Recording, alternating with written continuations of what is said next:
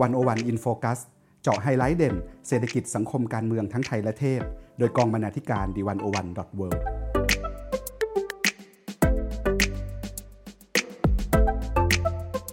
สวัสดีค่ะ ยินดีต้อนรับเข้าสู่รายการ One O One In Focus สัปดาห์นี้ท่านผู้ฟังอยู่กับเตย วจนาวรรลยางกูร บรรณาธิการ The One O One world ค่ะ และอายภาวรรณ ธนาเลิศสมบูรณ์จากกองบรรณาธิการ The One O One world เช่นกันค่ะ ค่ะจากการแพร่ระบาดของโควิด -19 นะคะที่พวกเราเนี่ยกำลังเผชิญอยู่ร่วมกันในตอนนี้นะคะ ซึ่งโรคระบาดเนี่ยก็ได้เข้ามาสร้างความเปลี่ยนแปลงในทุกภาคส่วน ทุกช่วงชีวิตของทุกคน แล้วก็โดยเฉพาะกับคนที่ตอนนี้นะคะกำลังอยู่ในช่วงหัวเลี้ยวหัวต่อของชีวิตค่ะ เมื่อกระบวนการตามปกติเนี่ยเราไม่สามารถจะดำเนินต่อไปได้ เด็กนักเรียนก็ต้องไปเรียนออนไลน์โรงเรียนเนี่ยก็ไม่สามารถ จัดสอบได้นะคะ รวมถึงเด็กจบใหม่ที่ก็ต้องออกมาเผชิญกับภาวะเศรษฐกิจตกต่ำแล้วก็ภาวะที่เรามีการว่างงานสูงค่ะ ช่วงสัปดาห์ที่ผ่านมานะคะ ทางวันวันเนี่ยก็ได้มีงานเขียนชิ้นหนึ่งที่ได้พาไปสำรวจมนุษย์รอยต่อ ซึ่งเป็นกลุ่มคนที่ได้รับผลกระทบจากโรคระบาดนะคะ ในบทความมนุษย์รอยต่อเมื่อจุดเปลี่ยนชีวิตมีโควิด -19 เข้ามาแทรกค่ะ โดยผู้เขียนนะคะคือคุณการธีราภูริวิกัย และคุณภาวันธนาเลิศสมบูรณ์ค่ะ วันนี้นะคะเราก็เลยจะชวนคุยกับคุณอ้ายภาวันนะคะ ถึงที่มาที่ไปของบทความนี้แล้วก็รายละเอียดเนื้อหาที่น่าสนใจค่ะ สวัสดีค่ะคุณอ้าย สวัสดีค่ะ พี่เตย ค่ะอ้ายคะอยากให้อ้ายช่วยขยายความนิดนึงนะคะว่า มนุษย์รอยต่อที่อ้ายจั่วขึ้นมาเป็นชื่อบทความเนี่ย มันคืออะไรและทำไมอ้ายถึงสนใจมาเขียนเรื่องนี้ค่ะ ได้เลยค่ะพี่เตย คือเราก็ต้องเข้าใจกันก่อนว่าโควิด -19 เนี่ยมันเป็นโรคระบาดที่อยู่กับเรามาค่อนข้างนานแล้วเหมือนกัน แล้วก็ตอนที่เราคิดกันตอนแรก ๆ เราก็เลยอยากจะหามุมมองประเด็นใหม่ ๆ ที่เอามาเล่าว่าจริง ๆ แล้วเนี่ยโควิด -19 เนี่ยส่งผลอะไรต่อชีวิตคนเราบ้าง เอาแบบพื้นฐานที่สุดเหมือนอยู่ในชีวิตประจำวันของทุกคนที่สุด แล้วก็มานั่งคิดว่าในช่วงเวลาแบบนี้ที่ ได้ผ่านการระบาดรอบแรกมาแล้ว แล้วก็มาถึงการระบาดรอบ2เนี่ยใครกันที่จะเป็นคนที่ได้รับผลกระทบกันมากที่สุด ใครกันที่น่าจะปวดหัวในสถานการณ์นี้มากที่สุดค่ะ แล้วเราก็จั่วหัวขึ้นมาครั้งแรกว่า เออ เด็กนักเรียนที่ม .6 ที่จะขึ้นมหาวิทยาลัยเนี่ย น่าจะปวดหัวกับเรื่องตอนนี้นะ เพราะว่าเราได้ข่าวมาว่า มันไม่มีการเลื่อนสอบหรือเรื่องกำหนดการการเข้ามหาลัยใด ๆ เลย อะมีใครอีก คนที่ว่างงาน คนที่ว่างงานที่เพิ่งเป็นบัณฑิตจบใหม่เมื่อปีที่แล้วเนี่ยที่ต้องเจอโควิด จากการเรียนออนไลน์ในปีสุดท้าย พอจบมาก็มาเจอโควิดระบาดอีก หางานยากไปอีก คนพวกนี้ก็น่าจะมีความเจ็บปวดหรือที่เราชอบเรียกกันว่า suffer กันอยู่ ใช่ไหมล่ะคะ ทีนี้เนี่ยเราก็พยายามแตกแขนงไปอีกค่ะว่านอกจากเด็กม .6 บัณฑิตจบใหม่ก็น่าจะมีบางคนที่มีประเด็นที่น่าสนใจเหมือนกันอย่างเช่น แล้วม .3 ขึ้นม .4 ล่ะเขา ประสบพบเจอเหตุการณ์อะไรอย่างนี้บ้าง หรือว่าแม้กระทั่งลูกเล็ก ๆ เด็กเล็ก ๆ คุณแม่ลูกเล็ก อย่างเช่นเด็กที่กำลังจะขึ้นป .1 แบบเนี้ยมันเจอปัญหาอะไรกัน เราก็เลยทำเป็นคอนเซปที่เรียกว่ามนุษย์ลอยต่อกันมาค่ะ ก็คือเป็นอย่างที่พี่เตยได้เล่าไปก่อนหน้านี้ คือเราจะนำไปถามที่ว่าคนที่อยู่ในช่วงหัวเลี้ยวหัวต่อของชีวิตตอนเนี้ย เขาออกแบบอนาคตตัวเองยังไง เขาเจอกับปัญหาความเจ็บปวด ความน่าปวดหัวยังไง จากการที่มีโควิด -19 เนี่ยเข้ามาแทรกระหว่างการที่ต้องข้ามช่วงชั้นอะไรต่างๆ ในชีวิตแบบนี้ ค่ะ แล้วในบทความนี้อ้ายก็ได้ไปคุยกับมนุษย์รอยต่อ ในอย่างที่อ้ายได้อธิบายไปแล้วนะคะ ว่าคือคนที่อยู่ในช่วงชีวิตที่กำลังเกิดความเปลี่ยนแปลง แต่ว่าก็จะได้รับผลกระทบจากโควิด เริ่มแรกเลยเนี่ยก็คือ ในเด็กเล็ก ๆ แต่แต่คุณไอ้ไม่ได้ไปคุยกับน้องที่กำลังจะขึ้นปหนึ่งใช่ไหมคะ ใช่ค่ะ คือถ้าเกิดเราไปขึ้นกับไปคุยกับเด็กเด็กเกินไปก็คงจะไม่ค่อยอาจจะไม่ได้เห็นความลำบากอะไรเนาะคนที่ลำบากที่สุดน่าจะเป็นคุณแม่มากกว่าไอ้ก็เลย ติดต่อไปหาคุณแม่ที่มีลูกเล็กกันค่ะ ค่ะอยากให้อายช่วยเล่านิดนึงว่าจากที่ได้ไปคุยกับคุณแม่ของน้องเล็ก ๆ ที่กำลังจะเตรียมขึ้นปหนึ่งเนี่ยเขาเจอปัญหาอะไรบ้างจากโควิดที่เกิดขึ้นนะคะได้เลยค่ะ ต้องขอเล่าก่อนว่าคุณแม่คนนี้เนี่ยเขาชื่อว่าคุณนัชชา สิ่งที่น่าสนใจในตัวของคุณนัชชาเองก็คือการที่เขาจะต้องเป็น คุณแม่ที่ทำงานนอกบ้านตัวเขาเองเป็นข้าราชการทำให้ work from home หลังคนอื่นๆทำให้บางครั้งเนี่ยเขาก็ต้องเลือกที่จะพาลูกเล็กของตัวเองไปดูแลที่ทำงานด้วย แต่สิ่งที่น่าหนักใจมากที่สุดสำหรับเขานะคะที่ได้ไปคุยกันมา เขาเล่าว่าช่วงที่มีโควิดระบาดช่วงแรกๆที่จะที่เด็กๆยังต้องไปโรงเรียนอยู่ ก็ต้องพยายามสอนให้เด็กๆเนี่ยเข้าใจว่าทำไมถึงต้องสวมแมสทำไมถึงจะต้องใช้เจลล้างมือกัน ซึ่งพอเราถามเขาว่า เอ๊ะ ลูกของเขาเนี่ย เด็กขนาดนั้นเป็นแค่เตรียมอนุบาลเองกับอีกคนนึงเพิ่งอนุบาล 3 เขาจะเข้าใจได้ยังไงว่าโควิดมันอันตรายขนาดไหน หรือว่าเขาจะไม่อึดอัดหรอเวลาที่ต้องสวมแมส จะต้องแบบล้างมือตลอดเวลาห้ามเอามือเข้าปากแตะหน้าแตะตาเนาะไอ้ก็เลยถามเขาค่ะว่า แล้วพี่พี่นาชาเนี่ยสอนลูกตัวเองยังไงบ้าง เขาก็เล่าว่าเนี่ย เขาเวลาเขาสอนลูกเล็กให้เข้าใจเนี่ยเขาจะใช้วิธีการเปิดทีวีดูนะ เสร็จแล้วก็เล่าว่าพอในข่าวเนี่ยมีมันจะมีข่าวพวกแบบว่าเด็กติดโควิด แล้วต้องแยกออกจากพ่อแม่ เขาก็จะพยายามบอกลูกว่าถ้าเกิดเราป่วยขึ้นมา หรือมีใครสักคนในบ้านป่วย เราจะต้องแยกออกจากกัน เราจะไม่ได้อยู่ด้วยกัน อะไรแบบนี้จะทำให้เด็กรู้สึกว่าเออ ถ้าเขาไม่อยากแยกจากพ่อแม่ ถ้าเขายังอยากอยู่กับครอบครัวอยู่ เขาก็จะต้องดูแลตัวเองมากขึ้น สิ่งเหล่านี้ก็ทำให้ลูกๆของเขาเนี่ย ระมัดระวังตัวเองมากๆขึ้นค่ะ แต่ทีนี้เนี่ยพอช่วงโควิดที่ระบาดหนักขึ้น และต้องจะต้องมีการปิดโรงเรียนอย่างเช่น ในเดือนมกราคมที่ผ่านมาแบบนี้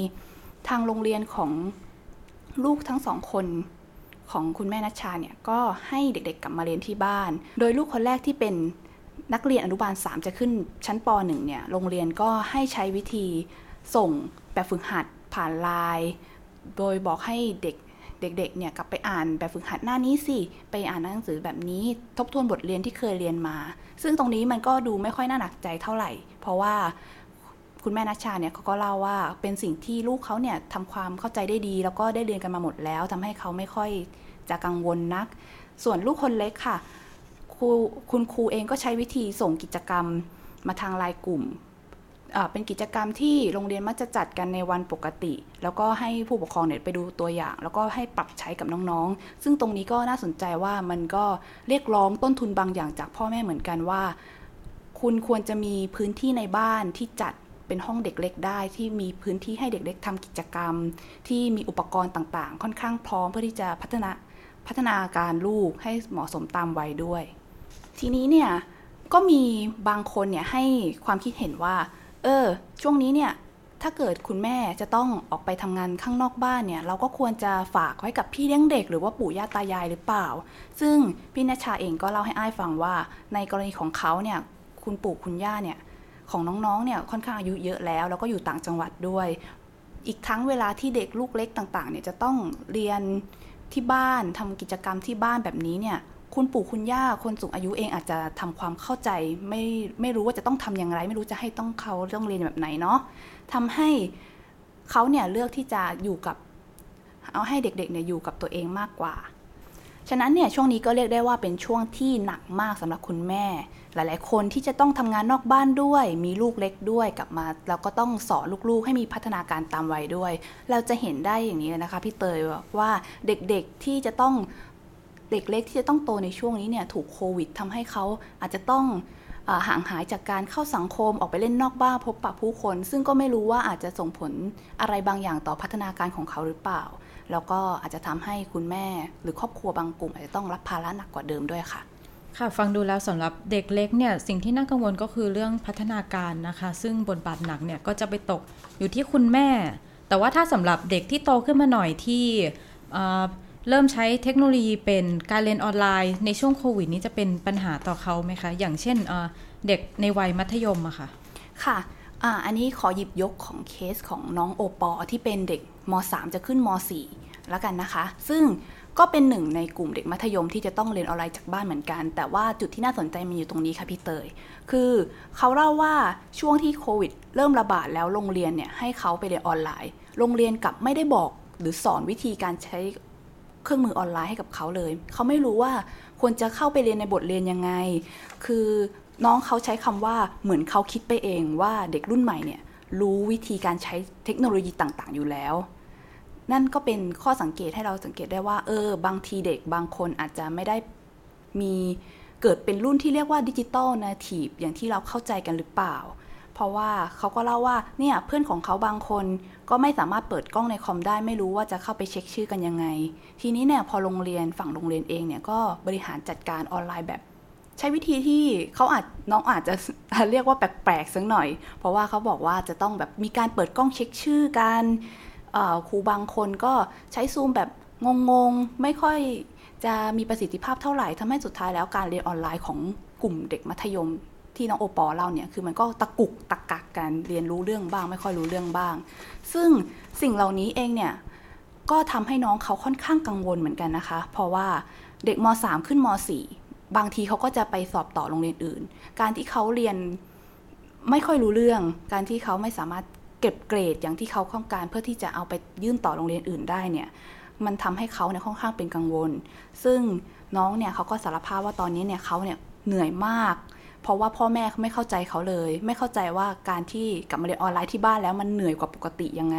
เขาอาจจะมองว่าการสอบเข้าม .4 เนี่ยมันไม่ได้ยากขนาดนั้น แล้วน้องเองก็พยายามคุยกับพ่อแม่แล้ว แต่พ่อแม่ก็ยัง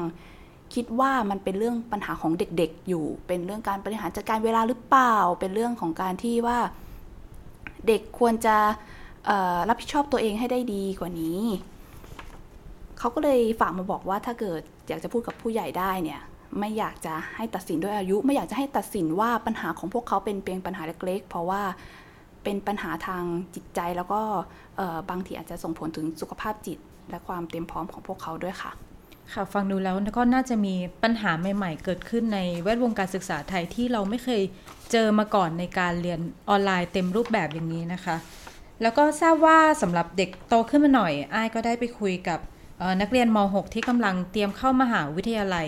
คิดว่านอกจากเรื่องเรียนออนไลน์แล้วเนี่ย มันน่าจะมีปัญหาเกี่ยวกับเรื่องการสอบเข้าด้วยหรือเปล่าคะใช่ค่ะ จริงๆเนี่ยปัญหาเรื่องเรียนออนไลน์เนี่ยเป็นปัญหาที่ค่อนข้างจะเป็นจุดร่วมกันของเด็กมัธยมเลยก็ว่าได้ โดยอ้ได้ไปคุยกับน้องเอ๋ยที่เป็นนักเรียนม .6 กำลังจะเตรียมขึ้นมหาลัยค่ะเขาเล่าว่าการเรียนออนไลน์เนี่ย จริง ๆ นอกจากทำให้เข้าใจอะไรยากขึ้นไปแล้วทำให้เก็บเกรดยากแล้ว ยังทำให้มีพลังงานเพิ่มมากขึ้นด้วย สมมุติอย่างนี้ค่ะพี่เตย สมมุติว่าถ้าเราได้ไปโรงเรียนเนี่ยเราก็จะมีคะแนนเช็คชื่อเข้าห้องเนาะมีคะแนนสอบในห้อง อะไรแบบนี้ แต่เขาบอกว่าพอมันเรียนออนไลน์เนี่ยกลายเป็นว่าคะแนนเข้าห้องก็ไม่มีคะแนนสอบในห้องก็ไม่มี ทุกคนเนี่ยอยากจะได้คะแนนก็ต้องทํำยังไง ต้องทำงานค่ะ ฉะนั้นเราต้องทำงานหนักเป็น 2 เท่าหรือ 3 เท่าเพื่อที่เพื่อที่จะได้คะแนนสอบ เท่ากับคะแนนสอบครั้งหนึ่งในห้องแบบนี้ น้องเอ๋ยเขาเล่าอีกนะคะว่า โรงเรียนของเขาเนี่ยยังใช้กรอบเวลาบางอย่างที่เหมือนกับการไปเรียนโรงเรียนตามปกติเลย คือเขาต้องตื่นมาเพื่อที่จะเรียนคาบแรกตอนประมาณ 8 โมง แล้วก็เลิกเรียนประมาณ 3 โมง ไม่ได้แบบว่า flexible อะไรอย่างที่เราคิดกันนะคะ แล้วครูบางคนเนี่ยเรียนคาบเช้าตอน 8 โมง แล้วจะเอางานการบ้านส่งให้เสร็จตอน 3 โมงก็คือหลังเลิกเรียน แบบนี้เป็นต้นทำให้เขารู้สึกว่า งานแล้วทุกวิชาเขาวันหนึ่งเขาเรียนประมาณ 6-7 วิชาค่ะ งานมันก็จะแบบเพิ่มขึ้นไปอีกเพิ่มขึ้นไปอีก สุดท้ายเขาก็เลยแบบว่ารู้สึกว่าตัวเองเนี่ยไม่ค่อยมีเวลาที่จะเตรียมตัวเพื่อนๆของเขาเองก็บ่นว่าไม่มีเวลาอ่านหนังสือสอบเลย โดยเฉพาะอย่างยิ่งเมื่อมีโควิด แล้วแต่ว่ากำหนดการสอบที่อยู่ในระบบ t c a s ที่เราจะมีการยื่น portfolio การสอบตรงการสอบ GAT PAT ต่างๆกำหนดการทุกอย่างยังเป็นเหมือนเดิมอยู่เลยค่ะทำให้พวกเขาก็ค่อนข้างที่จะ เตรียมตัวได้ยากแล้วก็ออกแบบอนาคตตัวเองได้ยากด้วย เพราะว่าไม่รู้ว่าในอนาคตเนี่ยโควิดมันจะระบาดขึ้นมาทำให้เขาไม่ได้สอบหรือเปล่า หรือว่าจะต้องปรับไปเรียนออนไลน์แบบไหนอีก ฟังดูแล้วความกังวลใหญ่ ๆ ของเอ๋ยนี่ก็น่าจะเป็นเรื่อง ความไม่แน่นอนในระบบใช่ไหมคะ ที่เอ๋ยเนี่ยจะต้องกำลังจะต้องสอบเข้ามาหาวิทยาลัย ซึ่งเป็นรอยต่อที่สำคัญของชีวิต ใช่ค่ะ อาจจะเรียกได้ว่าทั้งในระบบของโรงเรียนตัวเอง แล้วก็ระบบที่เป็นระบบภาพกว้างของระบบการศึกษาเลยก็ว่าได้ค่ะ ถ้าขยับมาที่มนุษย์รอยต่ออีกกลุ่มหนึ่งที่ไอ้ได้ไปคุยก็คือ เด็กจบใหม่เพิ่งจบจากมหาลัยมันมาเลย อันนี้กลุ่มนี้เขาจะมีปัญหาหลักๆ คือเรื่องอะไรบ้างคะอืมอันนี้น่าสนใจมากเลยค่ะพี่เตยเพราะว่าไอ้ได้ไปคุยกับ บัณฑิตสองรูปแบบเลยคนแรกเนี่ยชื่อว่าน้องผิว เขาเป็นบัณฑิตจบใหม่ที่ตอนแรกเนี่ยวางแผนว่าจะไปเรียนต่อที่ต่างประเทศด้วย แต่ว่าก็แน่นอนแล้วค่ะ เวลาที่พอมีโควิดเข้ามาปุ๊บ เราไม่สามารถเดินออกทางออกจากต่างประเทศได้เลย ฉะนั้นเนี่ยแผนที่เขาตั้งใจว่าจะไปเรียนต่อ ล้มหมดเลยค่ะ ก็ทำให้น้องผิวเนี่ยจะต้องเปลี่ยนแผนทั้งหมดเลย ไม่ไปเรียนต่างประเทศแล้ว แต่ว่าหันมาหางานประจำทำในประเทศไทยแทน แต่ว่าก็มีปัญหาเล็กน้อยอีกเล็กน้อยค่ะ เพราะว่าเป็นสิ่งงานที่น้องผิวเนี่ยอยากจะทำคือเป็นงานเกี่ยวกับการจัดอีเวนต์เพราะว่าที่บ้านเขาเขาเล่าว่าทำธุรกิจเกี่ยวกับอีเวนต์เนาะเขาทำให้เขาอยากจะไปหาประสบการณ์ เกี่ยวกับบริษัทข้างนอกก่อนที่จะมาดูแลธุรกิจของตัวเอง แต่เผอิญว่าโควิดนะคะมันล้มงานอีเวนต์ทุกอย่างทำให้ช่วงนี้ไม่มีบริษัทไหนที่จะรับงานหรือรับพนักงาน รับพนักงานใหม่เข้ามาทำงานเลย สุดท้ายแล้วเนี่ยตอนนี้เขาก็เลยได้แต่ทำงานฟรีแลนซ์โดยที่เขาก็เล่าว่าเขาตัวเองเขาเป็นอินฟลูเอนเซอร์เกี่ยวกับรับงานถ่ายแบบสินค้าเสื้อผ้าใน IG อยู่ แล้วก็ทำควบคู่ไปกับงานฟรีแลนซ์ graphic designer ด้วยค่ะ แต่ว่าก็งานฟรีแลนซ์เนี่ยมันก็ดูไม่มั่นคง แล้วก็ยิ่งไม่มั่นคงมากขึ้นไปอีกเมื่ออยู่ในสภาวะโควิดแบบนี้เนาะเขาก็เล่าให้ฟังว่างานอินฟลูเอนเซอร์ของเขาเนี่ยก็ถูก ยกเลิกไปหลายงานเหมือนกัน เพราะว่าโควิดทำให้ไม่สามารถออกไปถ่ายแบบได้ ไม่สามารถเข้าสตูที่มีหลายคนได้ ส่วนการเป็นฟรีแลนซ์ graphic designer เนี่ยก็จำเป็นต้องมี connection หรือว่ารู้แหล่งงาน ซึ่งบัณฑิตจบใหม่เนี่ยบางทีก็อาจจะไม่รู้จักเส้นสายอะไรแบบนี้มากนักเขาก็เลยว่าเออค่อนข้างจะกังวลนิดหน่อย ว่าชีวิตตอนนี้จะไปทางไหนดี เพราะว่าการเป็นฟรีแลนซ์มันก็อาจจะเป็นได้ไม่นานนัก ถ้าเกิดหมดโควิด ไปแล้วเขาจะสามารถไปเรียนต่อได้ทันทีเลยหรือเปล่า อะไรทำนองนี้ล่ะค่ะ ค่ะ ฟังดูแล้วน่าหนักใจมากๆสำหรับปัญหาของผิวนะคะ ที่อยากไปเรียนต่อก็เรียนไม่ได้ อยากทำงานพอเป็นอาชีพสายอีเวนต์ก็เจอผลกระทบจากโควิดค่ะ แล้วถ้าสำหรับโซยที่เป็นบัณฑิตจบใหม่อีกคนที่อ้ายได้ไปคุยนี่มีปัญหาแตกต่างจากผิวยังไงบ้างคะจริง ๆ โซยเนี่ย เป็นบัณฑิตที่เขาไม่ได้วางแผนว่าจะเรียนต่อ เขาวางแผนว่าจะหางานประจำนี่แหละ แล้วต้องเล่าให้ฟังก่อนค่ะว่าเขาเนี่ยจบสายวิศวกรรมมา ซึ่งทำให้บริษัทที่เขามองหาเนี่ยก็จะเป็นบริษัทเกี่ยวกับกที่จัดหาวิศวกร หรือว่าบริษัทก่อสร้างอะไรทำนองนั้นเนาะ แต่ก็น่าดีแหละค่ะโควิด มันทำให้โปรเจกต์ต่างๆ การก่อสร้างอะไรต่างๆ ถูกล้มแพนไปทั้งหมดตอนนี้เนี่ยเขาก็เลยยอมรับว่าตัวเองก็ยังว่างงาน แล้วก็ค่อนข้างจะ เคว้งคว้างสักนิดหนึ่งจุดนี้เนี่ยที่น่าสนใจก็คือพอไปถามเขาว่าอตอนนี้เขาสนใจจะสมัครงานสายไหนอยู่ เขาก็บอกว่านอกจากงานสายวิศวกรในบริษัทเอกชนต่างๆ แล้ว เขาก็ยังมองมองงานราชการไว้ด้วย จากเดิมที่เขามองว่างานราชการไม่น่าจะตอบโจทย์ไลฟ์สไตล์ของตัวเอง แต่ว่าตอนนี้เนี่ยพอเจอโควิดเข้ามาปุ๊บ งานราชการกลายเป็นงานหนึ่งที่มีความมั่นคงค่อนข้างมาก นี่ก็น่าสนใจค่ะว่าบัณฑิตจบใหม่หลาย ๆ คนตอนนี้ก็ อาจจะเริ่มเปลี่ยนทัศนคติตัวเองมามองเรื่องความมั่นคง โดยมองหาสายงานราชการมากขึ้นด้วยพอเราถามเขาว่าจริง ๆ แล้วเนี่ยการเป็นบัณฑิตจบใหม่เนี่ยมันสร้างความกดดันให้เขาขนาดไหน เขาก็บอกว่าจริง ๆ ที่บ้านเขาเนี่ยไม่ได้กดดันหรือพูดอะไรมากนะ แต่ว่าในฐานะที่เขาเป็นบัณฑิต แล้วเขายังไม่มีงานทำเนี่ยเขาเข้าใจตัวเองอยู่แล้วว่ามันกดดันตัวเองอยู่แล้วประมาณนึงนะคะ เขากดดันตัวเองว่า บางคนเขาจะถูกมองว่าเป็นเด็กจบใหม่ที่เลือกงานหรือเปล่า หรือว่าจะถูกมองคนอื่นมองไม่ดีหรือเปล่าในเมื่อเพื่อนๆของเขาเนี่ยได้งานกันไปหมดแล้ว แต่ว่าเขาก็เลยอยากจะส่งเสียงไปให้กับคนที่ยังไม่เข้าใจสถานะของบัณฑิตใหม่ในตอนนี้ว่า อย่ามองว่าเด็กจบใหม่เลือกงานได้ไหมเพราะว่างานแรกเนี่ยมันมีผลต่อพัฒนาการของ เราบัณฑิตพวกนี้จริง ๆ ไม่ว่าจะเป็นด้านทักษะความชำนาญ หรือว่าความคิดความฝันอะไรต่างๆ งานแรกมันส่งผลต่อตัวเขามาก ๆ กับอีกอย่างหนึ่งก็คือ อยากจะให้ผู้ใหญ่เข้าใจว่าในสถานการณ์โควิดแบบเนี้ยมันไม่ใช่แค่ว่าพยายามให้มากที่สุดแล้วมันจะได้ผลที่เราต้องการเสมอไปในโลกเนี่ยมันเปลี่ยนไปมาก ๆ สภาพสังคม สภาพเศรษฐกิจอะไรต่าง ๆ ฉะนั้นเนี่ยการที่จะไปกดดันให้ต้องรีบหางานที่เขาไม่ได้ชอบหรือว่า กดดันว่าเขาจะต้องประสบความสำเร็จในเร็ววันเนี่ย ก็อาจจะทำให้เหล่าเฟิร์สจ็อบเบอร์เนี่ยไม่ไม่มีกำลังใจในการจะทำอะไรต่อไปอะไรอย่างเงี้ยค่ะ ค่ะจากกลุ่มมนุษย์รอยต่อแต่ละช่วงวัยที่อ้ายได้ไปคุยมาทั้งหมดนี้อ้ายมองว่าในแต่ละกลุ่มเนี่ยเขาจะมีผลกระทบที่แตกต่างกันมากน้อยแค่ไหนคะ ในเรื่องของความแตกต่างนะคะไอ้คิดว่ามันน่าจะแตกต่างกันที่รายละเอียดกับสิ่งที่แต่ละคนต้องประสบพบเจอ แต่ว่าเท่าที่ไอ้ฟังฟังดูเนี่ยสิ่งที่เป็นจุดร่วมกันของพวกเขาคือการที่เขารู้สึกเหนื่อยกับการที่จะต้องรับมือกับสิ่งใหม่ ๆ สิ่งที่มันไม่แน่นอน สิ่งที่มันไม่สามารถออกแบบได้ เพราะว่าโควิดมันเปลี่ยนไปตลอดเวลา อย่างเช่น คุณแม่นัชชาเนี่ยก็ต้องแบบคอยดูซิว่า ลูกจะต้องเลื่อนเปิดเทอมไหม ลูกจะต้องเปลี่ยนไปเรียนออนไลน์แบบไหนอีก หรือว่าเขาควรจะออกแบบกิจกรรมให้พัฒนาการลูกเนี่ยเป็นไปสมวัยยังไงบ้าง ส่วนน้องโอปอเนี่ยเขาก็กังวลว่าในอนาคตถ้าเกิดจะต้องอ้องกลับมาเรียนออนไลน์เรื่อยๆ โดยที่โรงเรียนไม่ได้เตือน ไม่ได้บอกอะไรไม่ได้สอนอะไรเขาอีกเนี่ยเขาจะรับมือกับพวกนี้ยังไง น้องเอ๋ยก็เช่นกันค่ะ หรือว่าจะเป็นผิวกับโซยก็ตาม การที่เขาจะต้องแบบออกมาใช้ชีวิตข้างนอกแล้ว ไม่มีใครไปไกด์เขาแล้ว เขาจะรับมือกับสิ่งที่มันเปลี่ยนแปลงแบบนี้ไปได้ยังไง ความกังวลใจความเหนื่อย พวกนี้เป็นสิ่งที่ไอ้ได้เจอมาจากที่เขาไปสัมภาษณ์มนุษย์ลอยต่อเหล่านี้ค่ะ ค่ะสำหรับคนที่ชีวิตกำลังอยู่ในช่วงหัวเลี้ยวหัวต่อที่จะต้องมีความเปลี่ยนแปลง แล้วก็มาเจอความ ไม่แน่นอนของโควิดอีกเนี่ยมันก็น่าจะเป็นเรื่องยากมาก ๆ เลยนะคะ แล้วไอ้คิดว่าสำหรับรอยต่อของพวกเขาเนี่ยมันน่าจะมีตัวช่วยอะไรที่มันทำให้รอยต่อ มันราบลื่นขึ้นได้ไหมคะอ่าอันนี้ขอไล่ไปทีละกลุ่มเลยดีกว่าละกันค่ะ อย่างกลุ่มคุณแม่นัชชาเนี่ยก็บอกว่านโยบายที่ดูแลครอบครัวมากขึ้น อย่างเช่น นโยบาย work from home ที่เปิดโอกาสให้คุณแม่ที่ทำงานนอกบ้านอย่างเขา สามารถกลับมา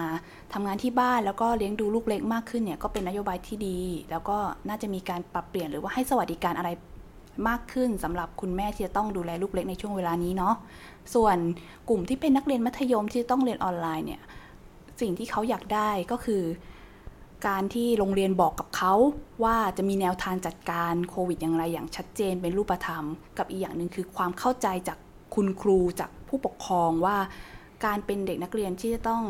เรียนอยู่ในช่วงรอยต่อแบบนี้จะต้องแบบไปสอบ ต้องไปมีภาระงานเยอะแยะ มีความเครียดกดดันเยอะแยะเนี่ยเขาจะช่วยอะไรได้บ้าง จะช่วยลดงานได้ไหมหรือว่าจะช่วยอออกแบบการเรียนรู้ที่เหมาะกับการเรียนออนไลน์มากขึ้นค่ะ ส่วนฝั่งที่เป็นบัณฑิตเนี่ยก็คิดว่าน่าจะเป็นเรื่องเกี่ยวกับเศรษฐกิจเนาะถ้าเกิดรัฐสามารถ ออกแบบนโยบายที่ส่งเสริมเศรษฐกิจ ให้มีเศรษฐกิจที่ดีขึ้น หลังจากผ่านพ้นวิกฤตโควิดไปแล้วเนี่ยน่าจะทำให้เขาสามารถวางแผนชีวิตตัวเองได้มากขึ้น ว่าเขาจะไปทำงานสายไหนเขาจะหาไรายได้มาจากไหน แล้วก็วางแผนชีวิตต่อไปยังไงค่ะ ค่ะจากเรื่องมนุษย์ลอยต่อที่อ้ายได้ไปทำมานะคะ ก็ทำให้เราเห็นว่าคนไทยปัจจุบันในแต่ละช่วงวัยเนี่ยก็มีปัญหาแตกต่างกัน โดยเฉพาะคนที่กำลังอยู่ในช่วงความเปลี่ยนแปลงของชีวิต ซึ่งก็เจอความยากลำบากเมื่อสิ่งที่วางแผนไว้เนี่ยไม่เป็นไปตามแผน และปัญหาต่างๆ ที่เขาพบเจอเนี่ยเราไม่อาจจะพูดได้ว่า มันเป็นปัญหาส่วนตัว เพราะการจัดการไม่ดีหรือว่าอะไรนะคะ เพราะว่าเราอาจจะเห็นว่าหลาย ๆ เรื่องเนี่ยถ้าระบบสามารถเข้ามาช่วยเหลือได้เนี่ยรอยต่อของพวกเขาเนี่ยมันจะราบลื่นยิ่งกว่านี้ เช่น โรงเรียนมีวิธีการ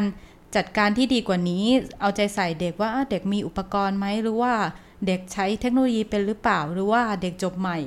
ที่รัฐน่าจะเข้าไปช่วยดูเรื่องภาวะการว่างงานเนี่ยค่ะ ใช่ค่ะ แล้วถ้าเกิดจะให้เราเติมอะไรสักอย่างเข้าไปอ้ายคิดว่าเราน่าจะเติมความเข้าใจระหว่างคนใกล้ชิดกันมา อาจจะมาหันมาพูดคุยกันในครอบครัวว่าตอนนี้มีภาระอะไรไหมมีความเครียดอะไรจากโควิด หรือเปล่าอยากจะให้แบ่งเบากันยังไง หรือว่าอยากจะให้สนับสนุนส่งเสริมกันแบบไหน ก็จะทำให้เราผ่านวิกฤตกันไปได้ด้วยกันค่ะ ค่ะ และนี่คือรายการวันโอวันอินโฟกัสค่ะสำหรับคุณผู้ฟังที่สนใจอ่านเรื่องมนุษย์รอยต่อเพิ่มเติมนะคะ สามารถไปอ่านได้ในบทความมนุษย์รอยต่อ เมื่อจุดเปลี่ยนชีวิตมีโควิด -19 เข้ามาแทรก และคุณผู้ฟังสามารถติดตามรายการ 101 In Focus ได้ทุกวันพฤหัสบดีทาง The 101 World ค่ะ วันนี้ดิฉัน เตยวัจนาวรยังกูล และอ้ายภาวันธนาเลิศสมบูรณ์ พวกเราขอลาไปก่อน สวัสดีค่ะ สวัสดีค่ะ